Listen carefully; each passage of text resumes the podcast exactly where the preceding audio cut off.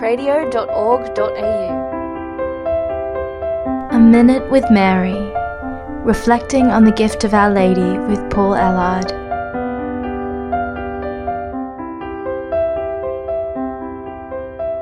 Sometimes we hear people say, Oh, I'm charismatic, or not me, I'm Marian.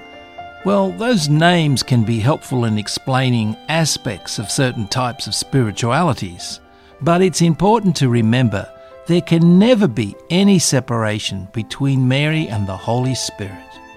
Any divisions between Mary and the Holy Spirit are man made distortions of the truth.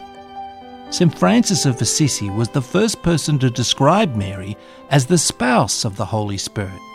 Today it's a common expression that gives us some idea as to the special and holy union that exists between Mary and the Holy Spirit.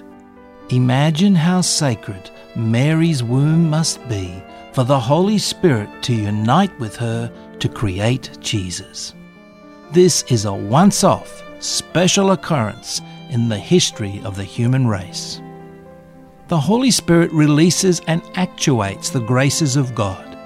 Without the Holy Spirit, God's gifts cannot be brought to fulfillment.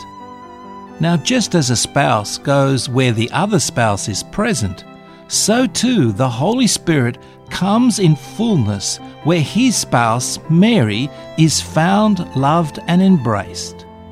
But note also the reverse applies. Where Mary is restricted, the Holy Spirit cannot come in his fullness. In other words, by restricting Mary, we are restricting the Holy Spirit to work fully within this God created union. So, irrespective of your favourite spirituality, it is important that we acknowledge in our mind and through our prayers the unity of the Holy Spirit and Mary.